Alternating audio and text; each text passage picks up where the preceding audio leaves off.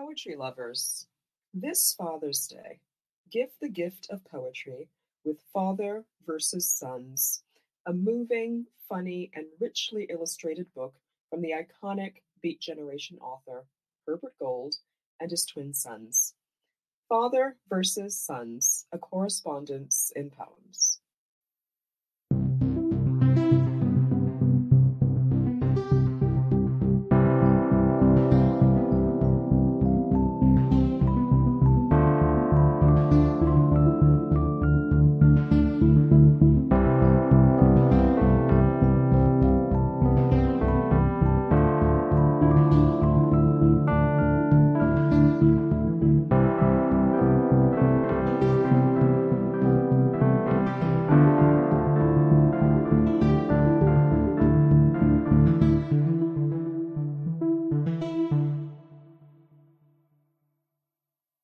Welcome to the guest editor Q&A hosted by the Academy of American Poets. My name is Mary Sutton, senior content editor at the Academy, and I'm here with the guest editor for Poem a Day in March, Brenda Shaughnessy. Brenda is the author of five poetry collections, most recently The Octopus Museum, a New York Times 2019 notable book. Brenda, welcome and thank you for joining me. It's great to be here. Thank you. Let's get right into it. How did you approach curating Poem a Day? Well, I thought about who I missed, what voices I wanted to hear. Um, whose voice did I imagine being delighted to find calling from my inbox to start another pandemic morning? I missed my friends, missed going to poetry readings, and missed meeting new poets out in the social world. What would it be like to hear new work by poets? Known and unknown to me, and to try to replicate that experience or surprise or pleasure of reimagining the internet or inbox network as a big room we could all hear a poem in. If you could direct readers to one poem in our collection at poets.org that you haven't curated, what would it be and why? Um, that would be Robin Coste Lewis's Math this poem is a world, a world of grief and loss, of life living and giving, both of those sides turning into each other, turning toward each other, turning because that world is us inside out, outside in, and out again, in again.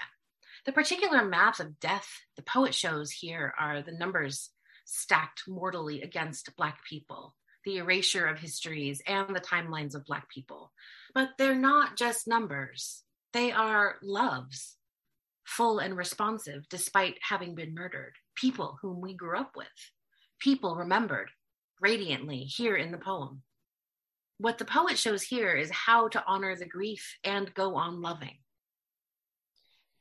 Math, uh, just for the edification of our readers, was included in a Poem a Day lineup back in April 2019, uh, just on the eve of both the pandemic and the Black Lives Matter movement. Um, are grief and the problem of historical erasure themes that you also try to address in your work? Do you find yourself going to those themes and exploring them?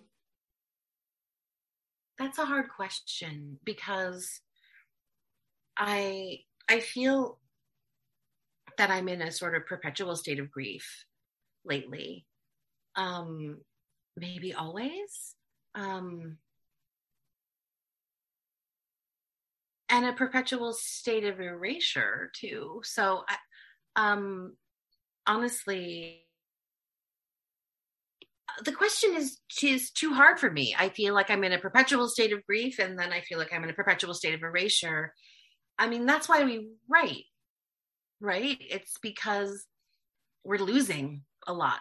Um, we lose people we love and we lose the rights that we thought we had and we become aware that we didn't have those rights to begin with and and i don't know if what we say in protest to those losses are being heard i feel like i'm in a constant state of grief and er- erasure i don't know we don't know what uh, what our voices what impact our voices are having. We don't know whether we're being erased when we protest um, injustice or deaths or all the things that are facing us. I mean, we're whether we're speaking our grief, speaking our losses, we don't know if we're being heard. So that's what writing's about. We're trying to write it. I'm trying to write it.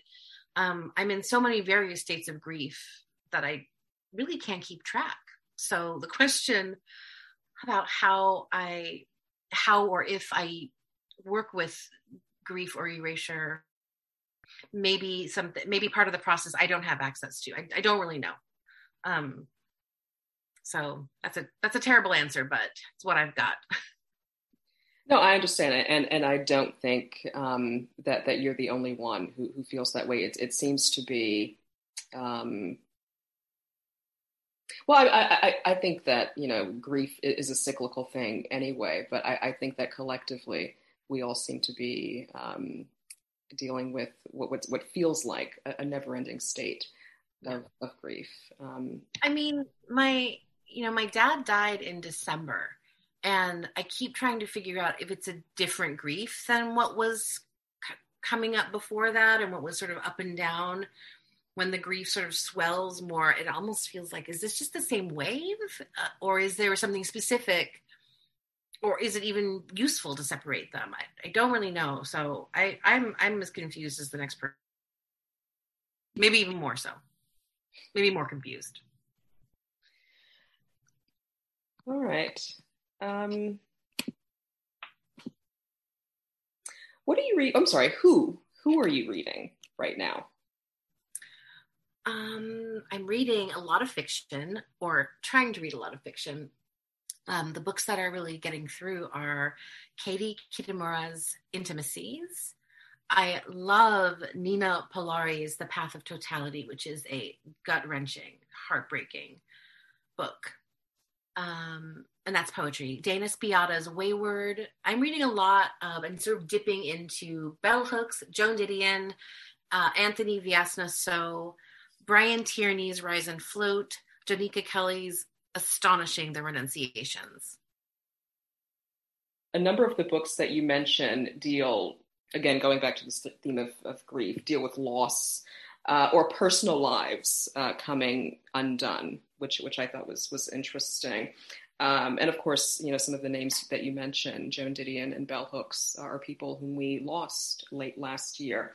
Um, some of our listeners might be interested in, in knowing, uh, and you might be interested in knowing that we've added uh, some poems from Bell Hooks uh, to our website um, to acknowledge uh, her legacy as a poet. So, what are you currently working on now in your writing, teaching, or publishing life? Um, so since 2017, I've been working on the libretto for an opera. The opera is called Sensorium Ex um, with the composer Paola Prestini.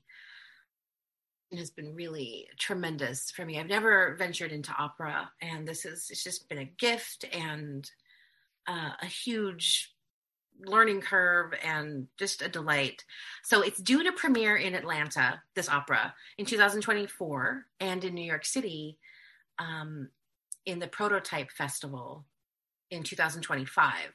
We have a lot of work to do, but we're working with choreographers and directors, and we are looking into having the piece premiere in these two places and then go on to Copenhagen and Cape Town so it's thrilling. Um, I have a new and selected poems coming out from Bloodaxe in the UK. Um, so that will come out in November 2022 of this year, and that collection is called Liquid Flesh. And then my sixth collection, Tanya, is forthcoming from Knopf in 2023. And that collection is an homage to and a conversation about visual art and artists and mentorship among women and lost college roommates.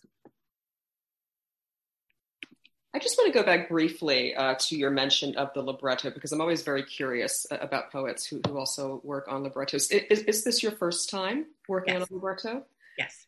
So how is that work? How how does that work compare to the composition of poetry? writing words for other people's voices, voices that you don't know are going to sound, it hasn't been cast yet, right?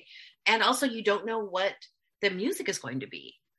I didn't understand how how operas got put together. I sort of assumed that the music came first, that you know the composer puts the opera together. But what I've learned is that everybody depends on the words, and I, that was the biggest thing that I learned was how to write words when I have a composer saying I can't I can't write anything until I know what what I'm saying in the music. The music is supposed to be saying something and that has to follow the words. And then the vocalists rely on the words and the music to carry their art forward. And they need the words to make sense and they need the words to provide the emotion that they're going to use for their voice. So i never realized that a librettist starts the whole process of meaning and meaning making with the words.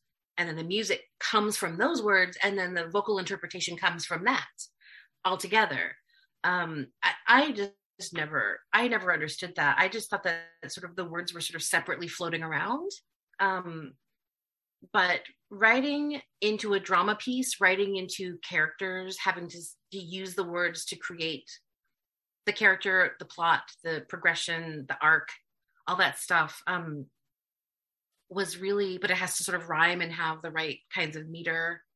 Um, yeah, it's really, um, it makes you feel, I don't know, like you're multitasking, even though you're just writing the same line. You're just writing word after word after word. You're just doing one medium, but it feels like you're doing four mediums, four media because you are having to con- consider it.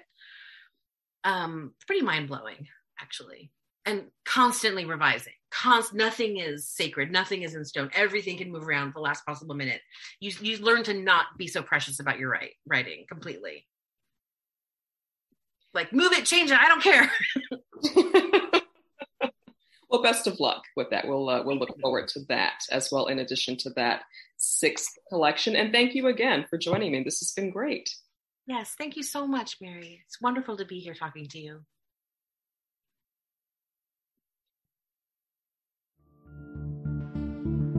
Poem a Day is the original daily poetry series featuring new poems by today's poets. Produced by the Academy of American Poets, this free digital series is made possible by you, our readers and listeners. Learn more about Poem a Day and, if you can, please consider supporting this work by visiting poets.org slash give.